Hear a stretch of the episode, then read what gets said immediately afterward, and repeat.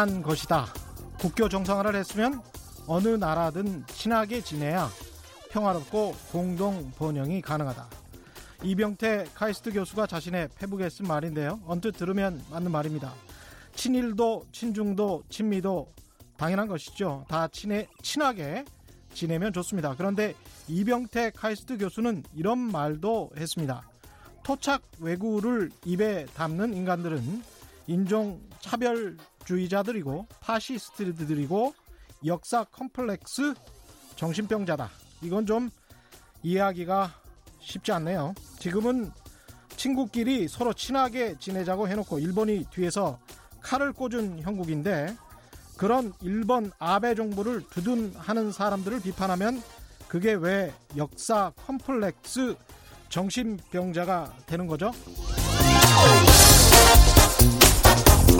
이병태 교수 이 밖에도 우리나라에 대해 상당히 극단적 주장을 펼쳤던 분인데요. 우리나라가 표현의 자유가 없다면서 대한민국은 조지 오웰의 동물 농장 수준이다라고 했고요. 세월호 추모가 더 이상 추모가 아니라 타락한 정치 권력의 노름이라는 글도 SNS에 올렸습니다. 그런데 이분 현재 자유한국당 경제 대전환 위원회의 활기찬 시장 경제 부문 민관위원을 맡고 있습니다. 물론 이병태 교수의 이런 주장들 자유한국당의 당론은 아닐 것이라고 저는 굳게 믿습니다. 안녕하십니까. 세상에 이익이 되는 방송 최경령의 경제쇼 출발합니다. 오늘의 돌발 경제 퀴즈입니다. 정부가 민간 택지에도 분양가 상한제를 도입하겠다고 했죠. 이를 두고 찬반 논란이 이어지고 있습니다. 가장 타격을 받을 곳 강남의 이 시장이라고 합니다. 이 사업은 기존 낡은 아파트를 허물고 다시 짓는 것이죠. 낙후된 지역의 주거 환경을 정비하는 공공사업의 성격을 띠는 재개발과 비교되기도 합니다. 민간 택지 분양가 상한제로 타격을 입을 강남 지역 중심의 이 사업은 무엇인지 정답을 아시는 분은 짧은 문자 50원, 긴 문자 100원에 정보 이용료가 부과되는 샵 9730번, 샵 9730번으로 문자 보내주시거나 무료인 콩과 마이케이로 보내주셔도 좋습니다. 정답 보내주신 분들 가운데 다섯 분 선정해서 화장품 세트 보내드리겠습니다. 그리고 유튜브로도 지금 실시간 방송되고 있죠. 안녕하세요. 생방송 내내 최경령의 경제쇼와 함께 해주시기 바랍니다. 고맙습니다.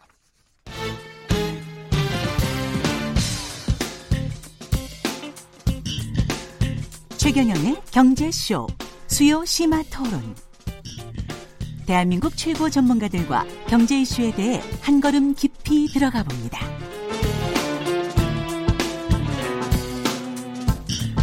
네, 서울 강남 집값이 다시 들썩인다는 보도가 많이 나왔습니다. 정부도 집값 상황을 심상치 않게 보는 것 같습니다. 분양가 상한제를 민간 택지에도 적용할 것이다. 당정 협의가 끝났다. 아니다. 당정 협의가 완전히 끝난 게 아니다. 뭐 여러 말들이 오고 가고 있습니다. 정부의 민간 택지 분양가 상한제 확대 방안 아직까지는 방안인데요. 우리 부동산 시장에 어떤 영향을 미칠지 전문가 두 분 모시고 심도 깊은 토론 나눠보겠습니다. 오늘 모신 두 분입니다. 이창무 한양대학교 도시공학과 교수 나오셨습니다. 안녕하십니까? 네, 안녕하십니까? 예, 선대인 경제연구소의 선대인 소장 나오셨습니다. 안녕하십니까? 네, 반갑습니다. 예, 일단 그 분양가 상한제가 어떤 제도인지 좀 설명을 해 주십시오.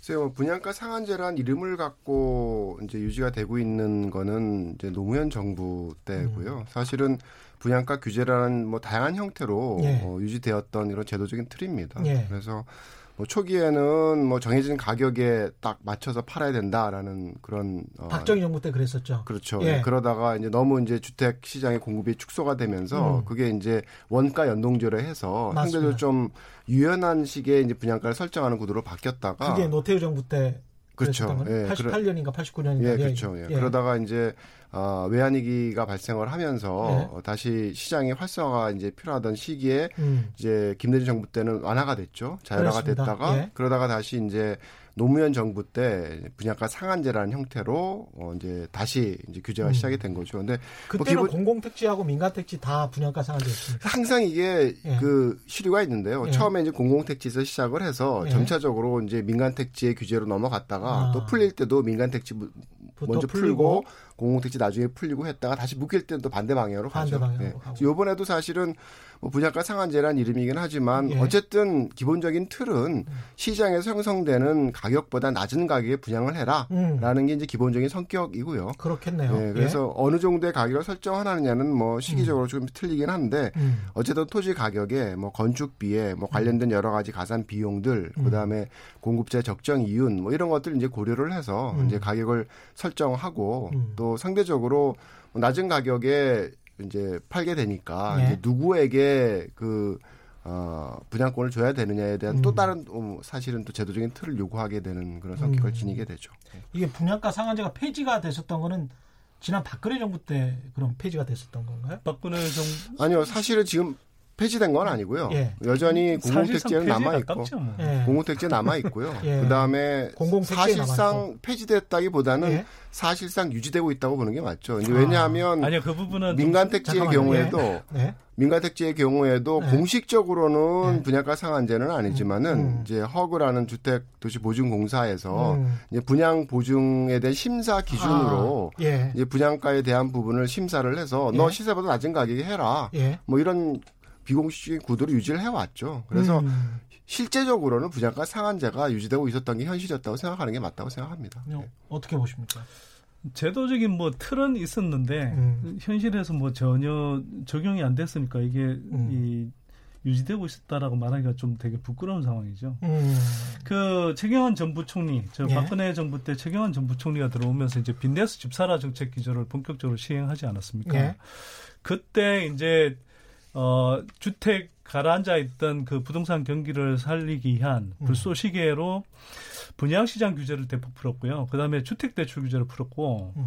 그 다음에 재건축 규제를 풀었는데, 재건축 규제를 풀 때 이제 핵심적인 내용 중에 하나가 민간 택지 분양가 상한제였어요. 아, 그랬군요. 예, 민간 택지 분양가 상한제가 이제 그동안은 조금 더 엄격하게 적용되는 기준으로 돼 있다가 아, 그때 그 재건축 초과이익 환수제 또 이제 원래는 이제 계속 연장을 음. 했죠. 음. 적용되는 시한을. 계속 유, 예를 네, 시켰던 네, 네. 거군요. 그때. 예. 네. 그래서 음. 민간 택지 분양가 상한제가 저 그동안 좀 상대적으로 좀더 음. 엄격하게 적용되던 걸 기준을 굉장히 느슨하게 만들었고요. 예. 그 이후로 사실상 적용되는 사례가 전혀 안 나왔기 때문에 예.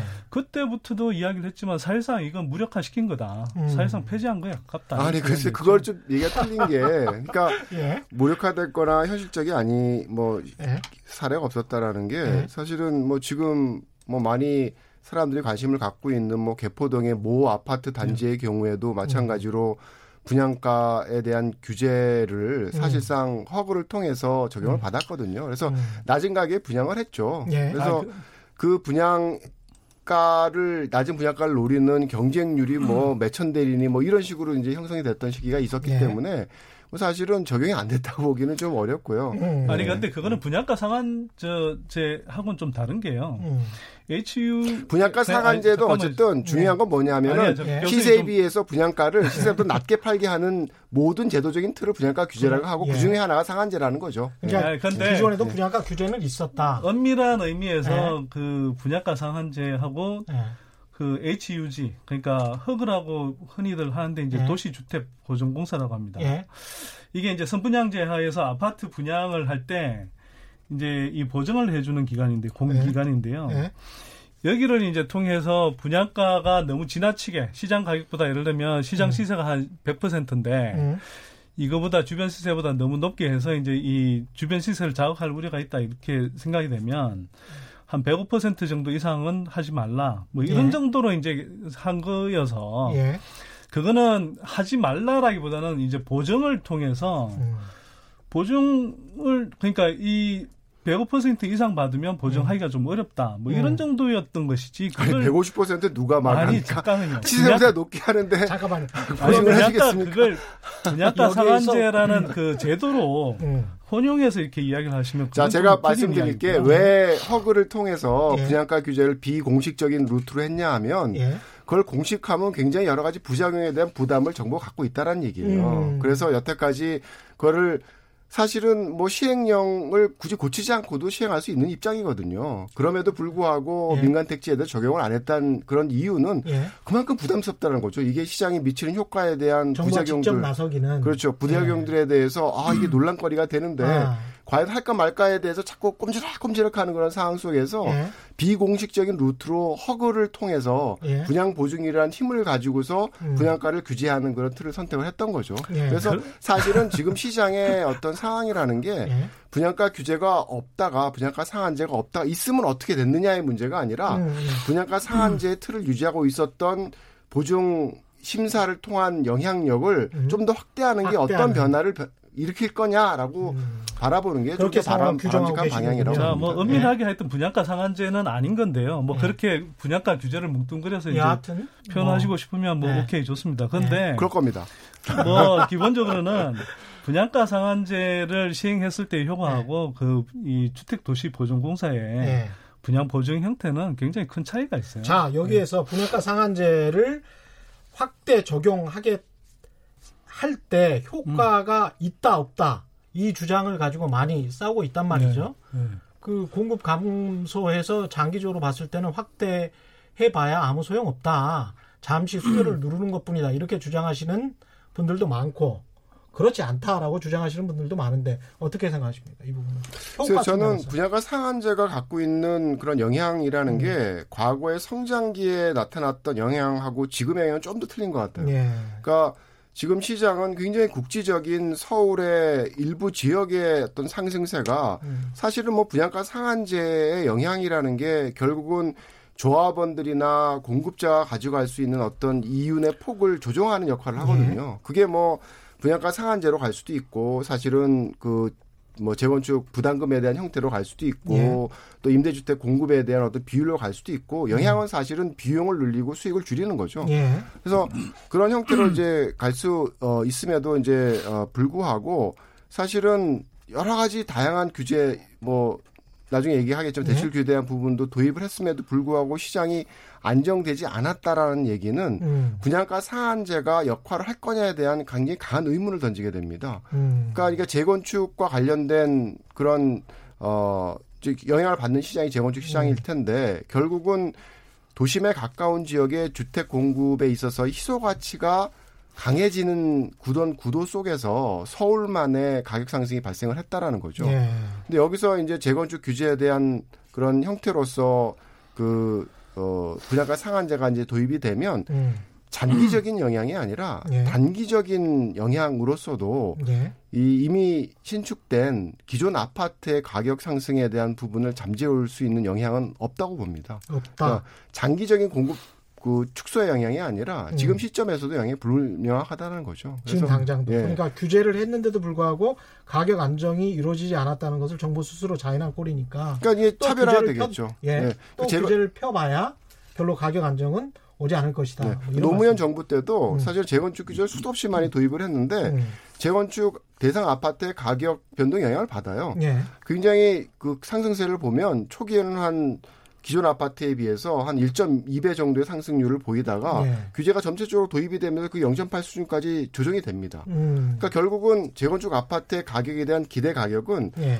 그 지어서 팔 수 있는 신축 아파트에 대한 시세에 의해서 영향을 받는다라는 거죠. 그래서 음. 재건축 아파트는 상대적으로 안정될지 모르지만 예. 이미 지어진 신축 아파트나 지어질 아파트의 가격 안정은 누구도 담보할 수가 없다라는 겁니다. 재건축 말고 신축이나 이쪽으로 또 풍선처럼 부풀어 갈 수도 있다 이런 말씀이신 것 같고요. 선대리 소장 어떻게 생각하세요? 뭐 저는 분양가 상한제를 지금 도입하는 게 적절한 시기고요. 음. 또 한편으로는 뭐 시장에 상당한 적효를 낼 수 있다 이렇게 생각을 합니다. 집값 음. 안정에.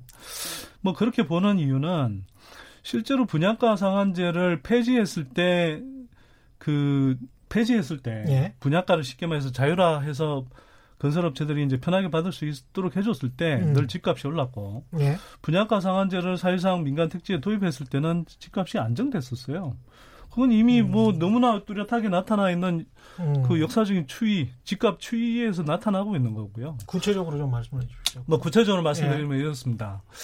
어, 외환위기 끝나고 김대중 정부 때 음. 우리가 이제 분양가 상한제를 풀어줬죠. 그래서 예. 이제 분양가를 자율화해줬고요. 예. 뭐 다들 기억하신 것처럼 어 그때 이후로 노무현 정부 초반. 2007년, 어, 2008년까지 중반. 서울 집값이 많이 뛰었죠. 굉장히 많이 올랐다. 그리고 노무현 정부 때 2007년 7월에 분양가 상한제를 민간 택지까지 도입을 했습니다. 음.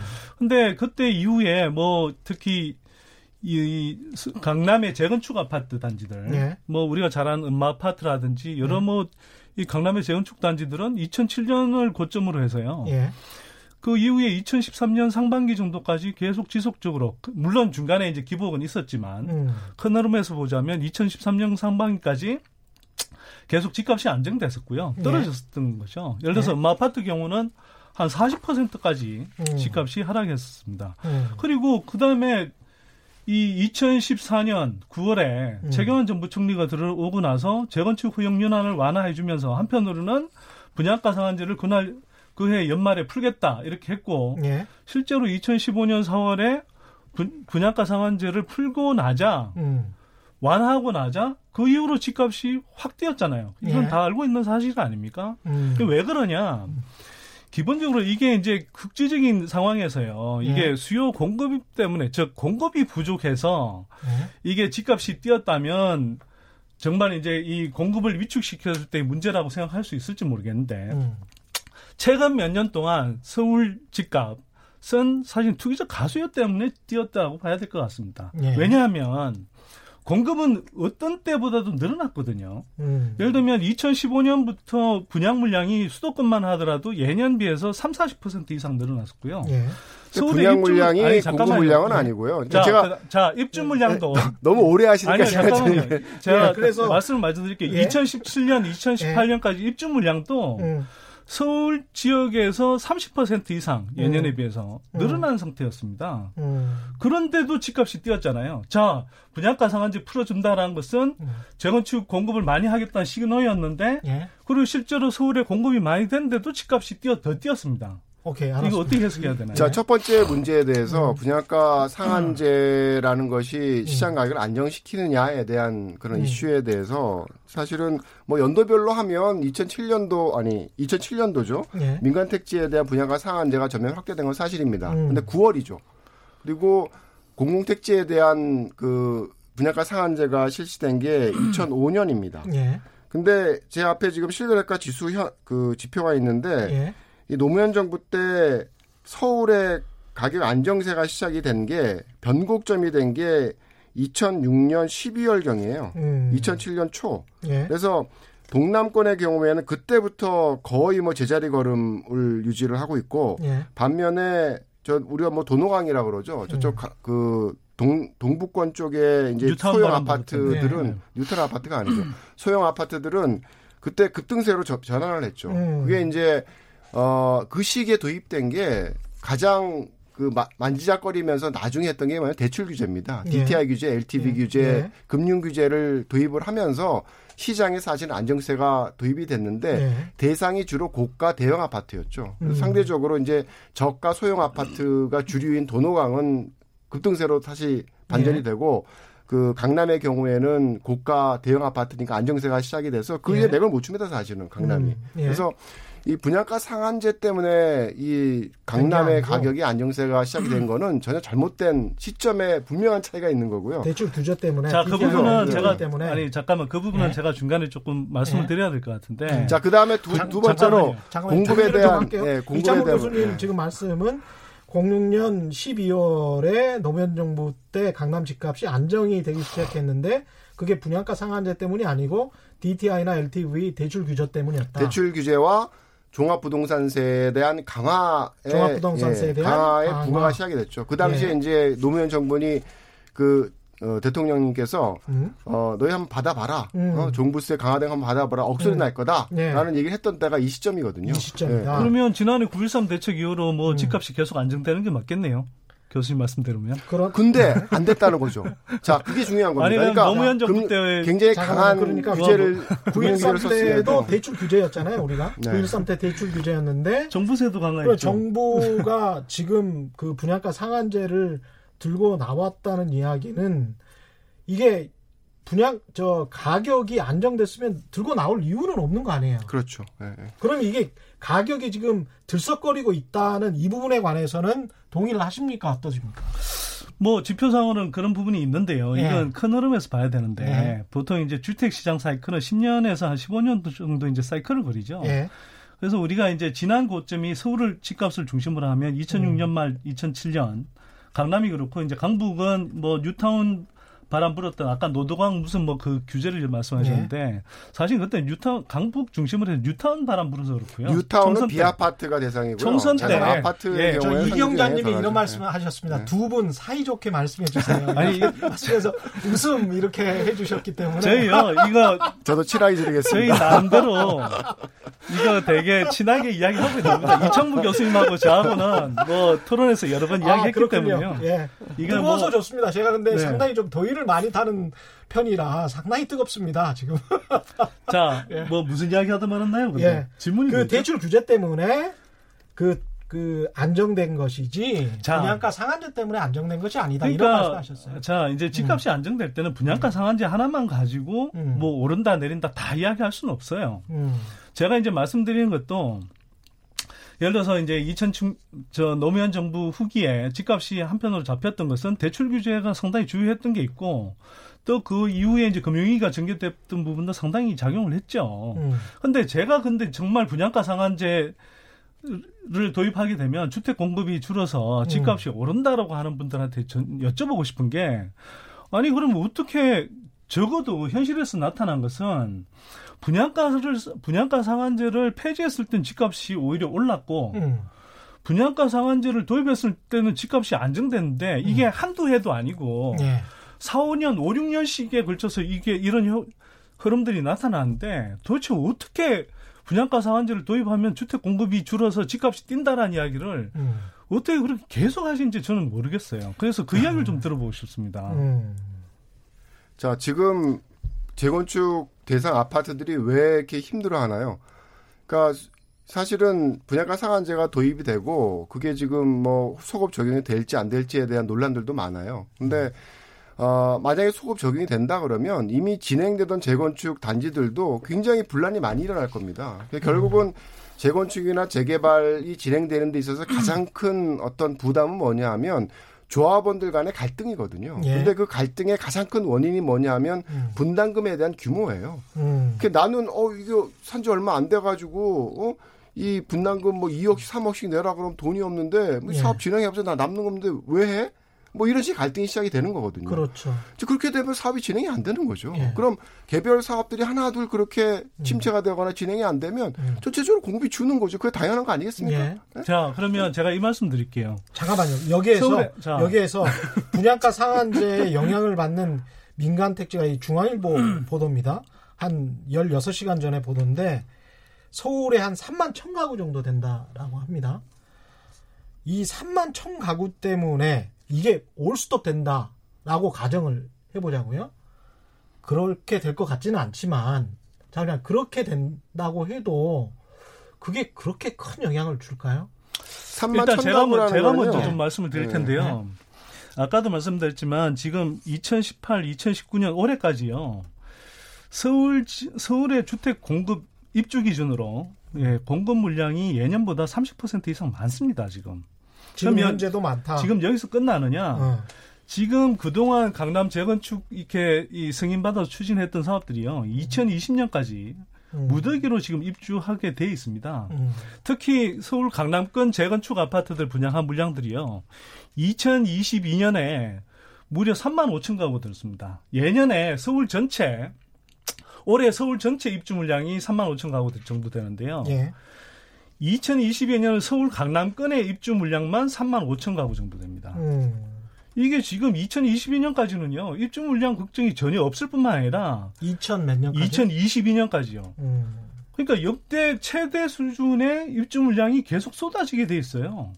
근데 어, 이 상황에서 아니고요. 아니, 평균 잠깐만요. 수준이죠. 지금 그러니까 이거는 장기적으로 이건 제가, 제가 쉽게 한 게 아니고 친하고 싶은데 친하려면 가만히 있어야 돼서 부동산 정보 업체 부동산 1, 2, 4 자료를 제가 인용해서 이야기 지금 저도 부동산 1, 2, 4 봅니다. 쉽게 한게 예, 아니에요. 제 컴퓨터에 바로 키면 랩스가 예. 나오는데 예. 예. 그러니까 올해 그렇고 내년 그렇고 입주 예정 물량이 한 4만 호 수준이에요. 그러니까 음. 4만 호 아파트 공급 물량이라는 것은 장기적으로 봤을 해마다? 때 예, 해마다 예. 최근에 근데 예. 최근 한 뭐 4, 5년 그게 뭐 2만 호 수준까지 떨어졌다가 예. 이제 작년부터 조금씩 올라가고 있는 상황이죠. 입주 음. 물량이. 음. 예. 그래서 이 4만의 수준이 어떤 수준이냐라고 생각을 하면 음. 한 20년 공급 물량을 봤을 때 평균적인 수준이에요. 음. 그게 뭐 특별하게 서울시에 굉장히 많은 입주 물량이 발생하는 건 아니라는 거죠. 20년 평균이요. 잠깐만요. 제가 자, 일 말씀 드릴게요. 예. 2011년부터 2016년까지 입주 물량이 한 2만 평균 한 2만 5천 가구 정도 됐습니다. 언제부터 언제까지요? 2011년부터 2016년까지요. 2017, 년 이후로 지금 11년부터 14, 5년까지 음, 침체기예요. 시장 침체기. 아, 침체. 예. 자, 박근혜 정부 때 예. 그러니까 이게 뭐 하우스 폰이 뭐 이런 식의 그 예. 가격 하락에 대한 사회적인 문제가 심각했던 상황이고 음. 그 시장 침체의 영향으로 모든 건축 사업들이 아파트 사업들이 굉장히 침체됐죠. 특히 서울의 아파트 근데 그, 그래서 한번 여쭤보고 싶네요, 네. 교수님. 그때 입주 물량이 줄었어요. 근데 이 보세요. 2011년까지 2012년까지 서울의 입주 물량이 지속적으로 줄었습니다. 근데 그때까지 집값이 올랐나요? 2007년부터 해서 2011년까지 입주 물량이 계속 줄었는데 집값이 안정됐어요. 이건 음. 뭘로 설명하실 건가요? 지금 아니 그게 치, 인과관계를 그게, 인과관계를 거꾸로 이야기하시는 거예요. 음. 지금 그게 시장에 지금 뭐냐면요. 지금 음. 서울의 부동산 시장이 움직여 온 것은 음. 주로 수급보다는 음. 기본적으로는 투기적 가수요들이 이제 들끓으면서 그것이 이제 집값을 올려왔는데 음. 시장이 침체되면 건설업체들이 주택 공급을 적게 한 겁니다. 맞아요. 사실은 그래서 네. 지, 시장 침체가 먼저 일어나고 그러면서 주택 공급이 줄어드는 현상이 생겨요. 음. 자 그러면 교수님 말씀대로 지금 이야기하는 것은 거꾸로 이야기를 하는 거예요. 공급을 줄이면 집값이 뛴다 이렇게 이야기하는데 실제로 음. 일어난 현상들은 뭐냐면 집값이 떨어질 때는 오히려 공급이 계속 줄었습니다. 음. 그게 한두 해에 거친 게 아니라 지속적으로 4, 5년, 5, 6년씩 계속 공급이 줄는데도 아, 당연하죠. 가격이 가격이 떨어지면 공급이 줄죠. 그게 시장의 원리죠. 그러니까 그런데 가격이 가격이 떨어진다라는 것은 시장에 공급이 많다라는 얘기, 음. 수요가 음. 공급에 비해서 적다라는 그런 현상을 반영하는 거고요. 예. 가격이 오른다라는 얘기는 수요에 비해서 공급이 적다라는 신호를 주는 거거든요. 예. 그러니까 가격이 오른다라는 현상을 우리가 어떻게 받아들여야 되냐면 음. 아 이제 많이 짓도록 해야 돼라는 음. 신호를 시장에 주는 거고 음. 그게 가격이 오르는 상황에서 여러 가지 사실은 사람들이 원하는 도심 고용 중심 주변에 주택을 신규 주택을 많이 공급할 수 있는 사실 유일한 방안이 재건축 재개발이거든요. 예. 근데 그거를 가격이 올라서 재건축 사업이 진행될 만하면 규제하고 음. 규제하고 이러면서 사업 진행을 막는 그런 선택을 한다는 것은 음. 사실은 3, 4년 뒤에 2, 3년 뒤에 공급량을 줄일 수 있는, 아, 늘릴 음. 수 있는 그런 상황을 없애주는 거죠. 자, 그냥 뭐 네. 제가 잠깐만요. 김, 잠깐만요. 여기, 여기에서 두 분 너무 저 급박하게 돌아가니까 현재 여건이나 미래 여건, 인구, 경제 성장률이나 소득, 이제 결혼, 결혼을 얼마나 많이 하느냐, 뭐 이런 것들도 굉장히 영향을 미칠 것 같은데요.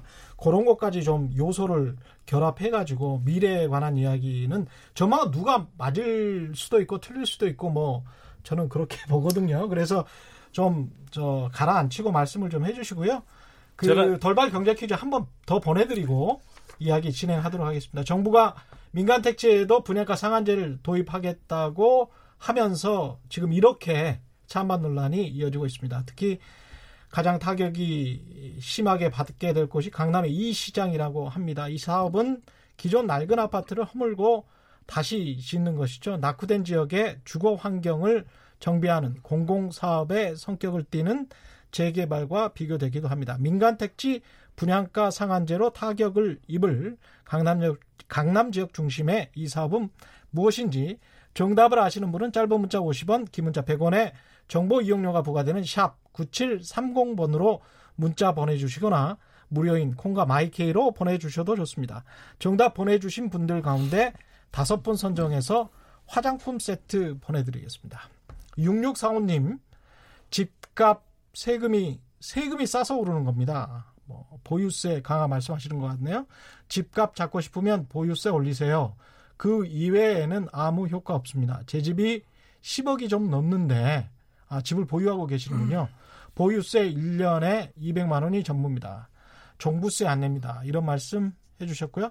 1061님, 상한제는 워낙 극약 처방이라 약도 부작용이 있듯이 이 분양가 상한제 시행 후에 공급이 줄어들어서 시간이 지나면 걷잡을 수 없이 상승할 수 있습니다. 부동산 시장도 시장인데 왜 자꾸 정부가 개입을 하는지 결국 서울 집값만 더 올리는 결과를 낳습니다. 이런 말씀해 주셨고요. 3646님은 반대로 분양가 상한제 확대해야 합니다. 돈 많은 부자들만 배부른 정책 과감히 없애서 저도 아파트에서 살 수 있도록 만들어야 합니다. 뭐 이런 이런 말씀이신 것 같습니다. 제가 이 약간 좀 멈추고 우리가 좀 시장을 달리 봐야 될 것. 저희가 한 15분밖에 남지가 않았기 때문에 서울 인구가 지금 계속 줄어들고 있습니다. 교수님. 이런 상황에서 이제 천만이 무너진 게 한 3년 전이고요. 그리고 제가 그 서울 지역의 결혼 인구를 봤더니 결혼하는 쌍이 한 6,600쌍 2018년 정도에 되더라고요. 전국적으로도 어 해마다 뭐 한 2%씩 줄어들고 있고 서울은 한 3%씩 줄어들고 있는 것 같고 경제 성장률도 장기 저성장을 예측하는 분들이 굉장히 많아지고 있고 그렇다고 해서 뭐 소득이 급격하게 저희가 높아지는 것도 아니고 이런 상황에서 어 앞으로 또 이제 정부가 또 GTX도 뭐 한다고 해서 뭐 신도시도 한다고 합니다. 그래서 뭐 30분 내로 서울 도심으로 출근할 수 있게 하겠다. 이건데 지금 이제 다 예측을 하신 그런 것들의 공급 감소라는 그런 말씀에 이런 다른 요소들도 포함돼서 서울에 계속 지속적으로 공급을 해야만 서울 집값이 안정될 것이다. 이렇게 지금 생각을 하시는 건지. 예, 지금 굉장히 중요한 말씀을 하셨는데, 예. 그러니까 저희가 이제 뭐 주택 정책에 대한 문제가 아니라 이 서울 대도시권이란 전반적인 어떤 그 결국 이제 도시권 간의 경쟁이잖아요. 앞으로의 예. 어떤 해외 국가 간의 경쟁이라는 게 음. 그런 경쟁에서 서울 대도시권을 어떻게 끌어가느냐에 대한 굉장히 좀 큰 의미가 사실은 이 음. 재건축과 관련된 주택 정책에 포함이 되어 있습니다. 예. 그러니까 얼마 전에도 뭐 저쪽 그 경춘 고속도로를 타고서 이렇게 서울 쪽으로 오다 보면 음. 뭐 하남이나 의사 이런 미사 이런 쪽에는 뭐 3, 40층 아파트예요. 음. 그러다 송파로 오면 그게 뭐 좀 낮아집니다. 예. 그러다 강남 쪽으로 오면 아직도 뭐 10년, 20년 전에 재건축 얘기가 됐던 아파트들 아직도 안 되고 있어가지고 음. 5층 뭐 아파트도 있고 12층 아파트도 있고 이래요. 예. 그러니까 결국 그런 어떤 공간 구조와 갖는 의미가 뭐냐 하면 음. 얼마 전에만 나온 자료를 보게 되면 OECD 국가 중에 우리 서울 대도시권에서 서울권에서 사람들이 수도권에서 사람들의 출퇴근 시간이라는 게 가장 긴 그렇습니다. 시간을 출퇴근한다라는 예. 그런 문제점을 제기를 했죠. 예, 그 문제가 맞습니다. 뭐냐 하면 예. 고용 중심지 주변에 사람들의 밀도가 낮고 예. 외곽이 높다는 얘기예요. 예. 그러니까 많은 사람들이 출퇴근을 오랜 시간 해야 된다는 음. 얘기입니다. 그거는 성장기에는 견딜 수 있는 공간 구조예요. 예. 근데 앞으로 정말 뭐 가구 수는 늘어나지만 언젠가는 음. 인구가 감소하는 시기가 올 거고 예. 도시가 축소되고 나면 서울에 지어질 주택을 대신에 외곽에 짓는 것보다는 음. 서울에 짓는 게 더 낫다라는 거죠. 어? 음. 어? 그래서 오히려. 그런 큰 의미에서 아. 좀더 그 도시 축소기를 대비할 수 있는 공간 구조 개편이라는 큰 그림에서 도심의 주택 공급을 어떻게 해야 되느냐에 대한 의미가 사실은 생각이 될 필요가 있다라는 겁니다. 근데 그 유일한 대안이 재건축 재개발이라는 거죠. 예. 그래서 어, 이, 뭐, 앞으로의 어떤 선택이라는 것이 단순하게 그 재건축 단지에 있어서의 개발 이익을 누가 얼마나 나눠 먹냐의 게임보다는 예. 향후 도시 축소기에 있을 우리가 견뎌야 될 공간 구조를 어떻게 만들어 갈 거냐에 대한 어떤 선택의 그 기준을 가지고서 음. 조금은 어, 좀 포용적인 그런 생각에서 싸, 음. 우지 말고 선택을 해야 될 필요가 예. 있다고 생각합니다. 예. 뭐 싸우는 건 아니고요. 예, 이게 예. 필요한 합리적 논쟁을 해야죠. 그런데 예. 뭐 지금 이제 큰, 이른바 compact city 또는 예. 압축 도시 이야기를 하시는 것 같은데요. 그거는 일리가 있는 말씀인 것 예, 같은데 지방에서 예. 를 들면 우리가 예. 이제 이 지방의 이 기존 구도심이 있는데 음. 여기 또 신도시를 지어서 또는 음. 공공택지 개발 지구를 지어서 막 이제 신도시도 유령으로 유령 도시로 만들고 수요가 충분히 안 차서 예. 또 기존 도시면 텅빈 도시가 되고 뭐 이런 식의 이제 그걸 하지 말자라는 이야기인데 그렇죠. 도시 소멸 현상이 나타났으니까 서울은 이미 가밀 도시거든요. 굉장히 가밀 도시이기 때문에 아. 그 이창무 교수님이 이야기하는 그런 쾌적한 공간 구성을 위해서도요. 예. 지금 서울에 너무 밀집시켜서 이렇게 계속 지어가는 방식 음. 그렇게 쓱 바람직하지 않고요. 그 다음에 서울은 이미 오히려 도시다. 예, 음. 서울은 오히려 너무 과밀돼 있기 때문에 이 음. 과밀의 불경제가 나타난 겁니다. 그러니까 음. 경제적으로 효율성이 떨어지고 집값이 올라가고 오히려 서울 강남 같은 경우에 퇴근 시간대에 얼마나 막힙니까? 음. 그런 것들을 생각하면 오히려 음. 그 압력들을 사실 주변 도시들, 예를 들어 판교 신도시 같은 것들이 좀 못 되죠. 그런 식으로 음. 이제 이 바람을 빼야 되고요. 음. 근데 제가 이제 그럼에도 불구하고 앞에 이야기로 잠깐만 들어가서 제가 좀 궁금한 건 예. 정말 그렇게 재건축을 자꾸 늘리면 집값이 안정될 것처럼 이야기를 하는데 음. 전 진짜 궁금해요. 예. 아니 저 박근혜 정부에서 재건축 규제 완화해서 재건축 공급을 늘렸는데 왜 집값이 계속 뛰는 건가요, 교수님? 음. 아니 안 늘었다니까요. 네.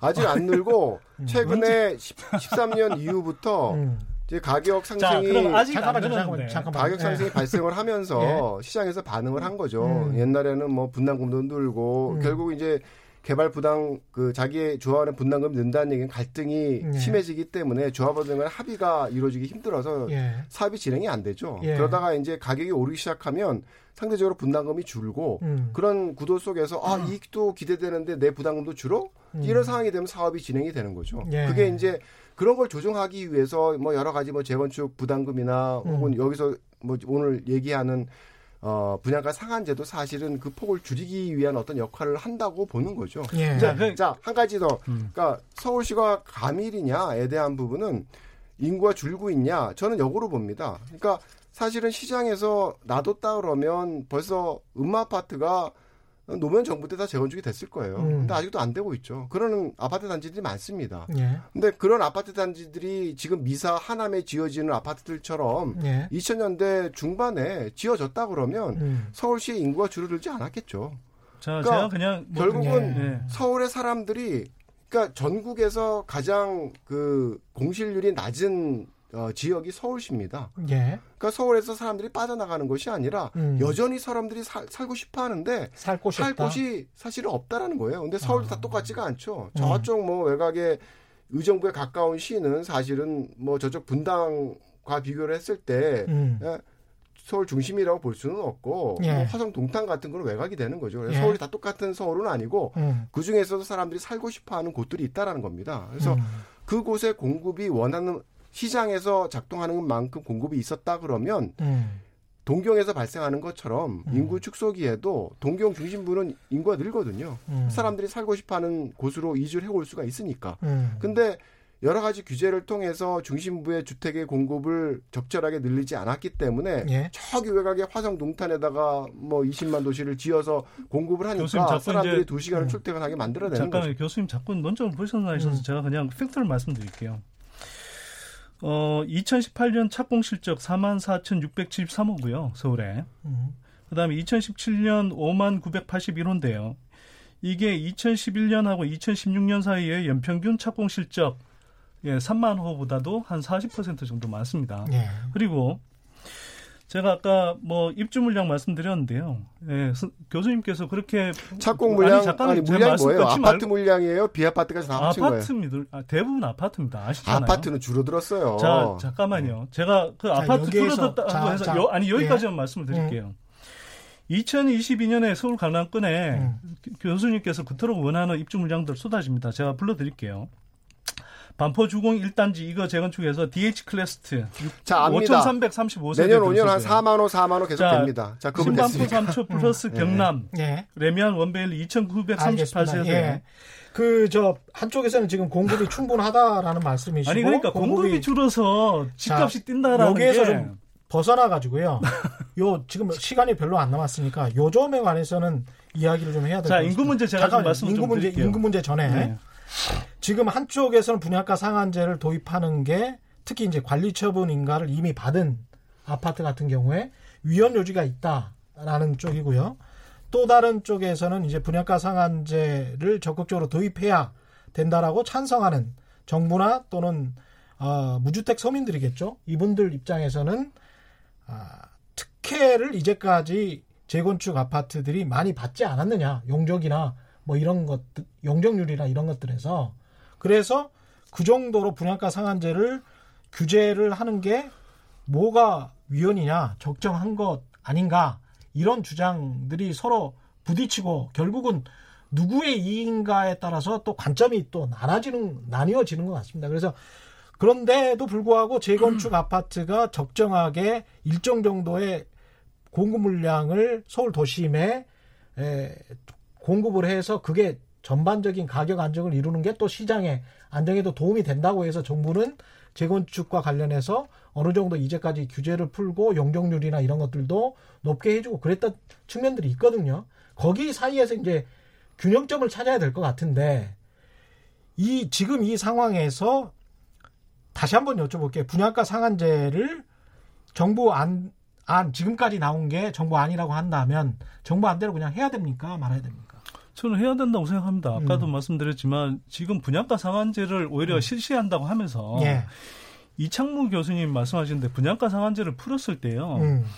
이게 기본적으로는 재건축 단지의 사업성을 높여줍니다. 그러니까 사업성이 높여지면은 투기 가만히 있던 투기적 가수요 또는 투자 수요들이 몰려들거든요. 음. 그래서 원래는 수요 수요와 공급이 맞았는데 가만히 있던 재건축 단지의 사업성을 높여주다 보니까 투기적 가수요가 들끓으면서 이게 일시적으로 수요가 늘어난 듯한 착시 현상을 보이는 거예요. 음. 자, 그래서 지금 투기적 가수요를 없애기 위해서는 분양가 상한제를 이렇게 재도입해서 네. 사업성을 좀 줄여줘야 실제로 오히려 이 투기적 가수율을 걷어내고 음. 실수요 중심으로 재편될 수 있다고 저는 생각을 하는 거고요. 네. 그 다음에 잠깐만요. 여기서 이제 투기적인 교수님. 수요에 대한 네. 부분은 사실은 좀 명확치가 않습니다. 음. 그러니까 분양가 상한제를 하게 되면 시세보다 낮은 가격에 분양을 하라는 거고 음. 이제 그러면 누구나 생각했듯이 로또가 되는 거죠. 예. 강남 재건축 아파트에 그 민간 분양 음. 일반 분양 아파트를 얻는다는 게 음. 누구나가 원하는 거니까 음. 굉장히 투기적인 행태를 조정할 수가 있는 부분이 되는 거죠. 오히려 음. 그래서 분양가 상한제 도입이라는 게 음. 투기를 억제한다라는 부분은 음. 사실은 좀 뭐 여러 가지 좀 뭐 논란의 여지가 있고요. 그래서 뭐 조정하기 위해서 이제 추가적인 제도를 필요로 하죠. 네. 그뭐 예를 들자면은 어, 저기 뭐죠 전매 금지라든가 그다음에 네. 채권 이체제 도입이라든가 네. 이런 투기적인 행태를 막기 위한 음. 추가적인 장치들을 또 요구하는 게 분양가 상한제입니다. 그렇겠죠. 그러니까 분양가 상한제가 투기적인 행태를 없앤다면 그런 제도들이 필요 없겠죠. 아. 그러니까 기본적으로 투기적인 행태를 분양가 상한제가 없앤다라는 생각은 굉장히 잘못된 거고요. 자, 분양가 상한제 여기에 네. 한 가지만 짚고 넘어갈게요. 네. 그러면은 분양가 상한제를 교수님은 기본적으로 도입할 필요가 없다는 입장이신 거죠. 그러니까 분양가 상한제를 통해서 누가 네. 가져갈 그 개발 이익에 대한 부분을 누구에게 나눠주느냐의 문제는 예. 사실은 사회적인 선택일 수가 있는데 음. 문제는 뭐냐 하면 그렇게 해서 공급자에게 돌아갈 수 있는 어떤 개발 이익에 대한 부분을 음. 줄여주기 때문에 음. 지금 예를 들어서 뭐 소급 적용을 한다 그러면 음. 아직 관리 처분 끝났는데 음. 분양 공고를 어, 입주자 모집을 안 한 사업 그 재건축 단지의 경우는 어 이거 봐 내 부담금이 뭐 5억에서 7억으로 늘었네. 음, 그렇죠. 그러면은 네. 어 이거 사업을 진행해야 돼 말아야 돼 네. 이런 상황이 되는 거거든요. 음. 그러니까 결국은 장기적으로 봤을 때 음. 재건축이나 재개발을 통한 음. 장내 도심 주변의 주택 공급이 줄어들 수밖에 없어요. 음. 그러니까 그게 더 큰 문제인 거지 음. 개발 이익을 나눠 먹는 게임을 누가 가져가느냐에 대한 부분을 지금 조정한다는 게 정부에서 가장 중요하게 선택할 부분은 아니라는 거죠. 로또에 관해서는 어떻게 생각하세요? 로또 저는 아파트다. 그건 잘못된 프레임이라고 생각합니다. 음. 왜냐하면 지금까지 분양가를 이렇게 마음대로 정할 수 있도록 해서 이게 재건축 집값을 올리고 분양 가격을 올리고 하면서 네. 실제로는 계속 엄청난 수준의 전반적인 이제 자산 가치가 올라간다고 표현하지만 음. 이게 무주택 서민들 입장에서 보면 집값이 계속 올라가는 현상이 생겨서 음. 국민 경제적으로 엄청난 부담이 됐고요. 음. 그 과정에서 기준 집값 올라가니까 그게 맞춰서 분양가를 계속 올리고 그러면서 그 차익 엄청난 개발 차익을 건설업계와 그다음에 이른바 투기적 가수요로 무장돼 있는 그런 투자자들이 사실 먹었죠. 그래서 음.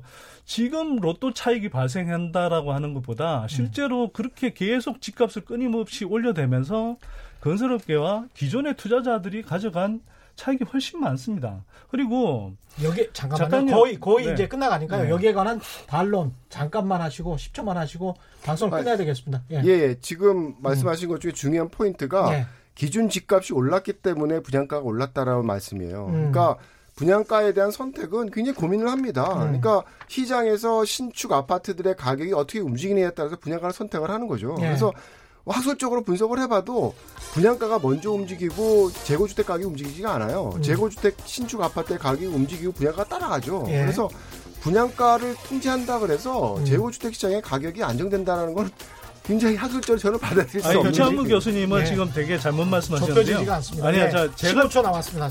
오늘, 오늘 긴, 긴, 시간 말씀 감사하고요. 지금까지 아. 이창무 한양대학교 도시공학과 교수와 선대인 경제연구소장과 함께했습니다. 고맙습니다. 지금까지 세상에 이익이 되는 방송 최경영의 경제쇼였습니다.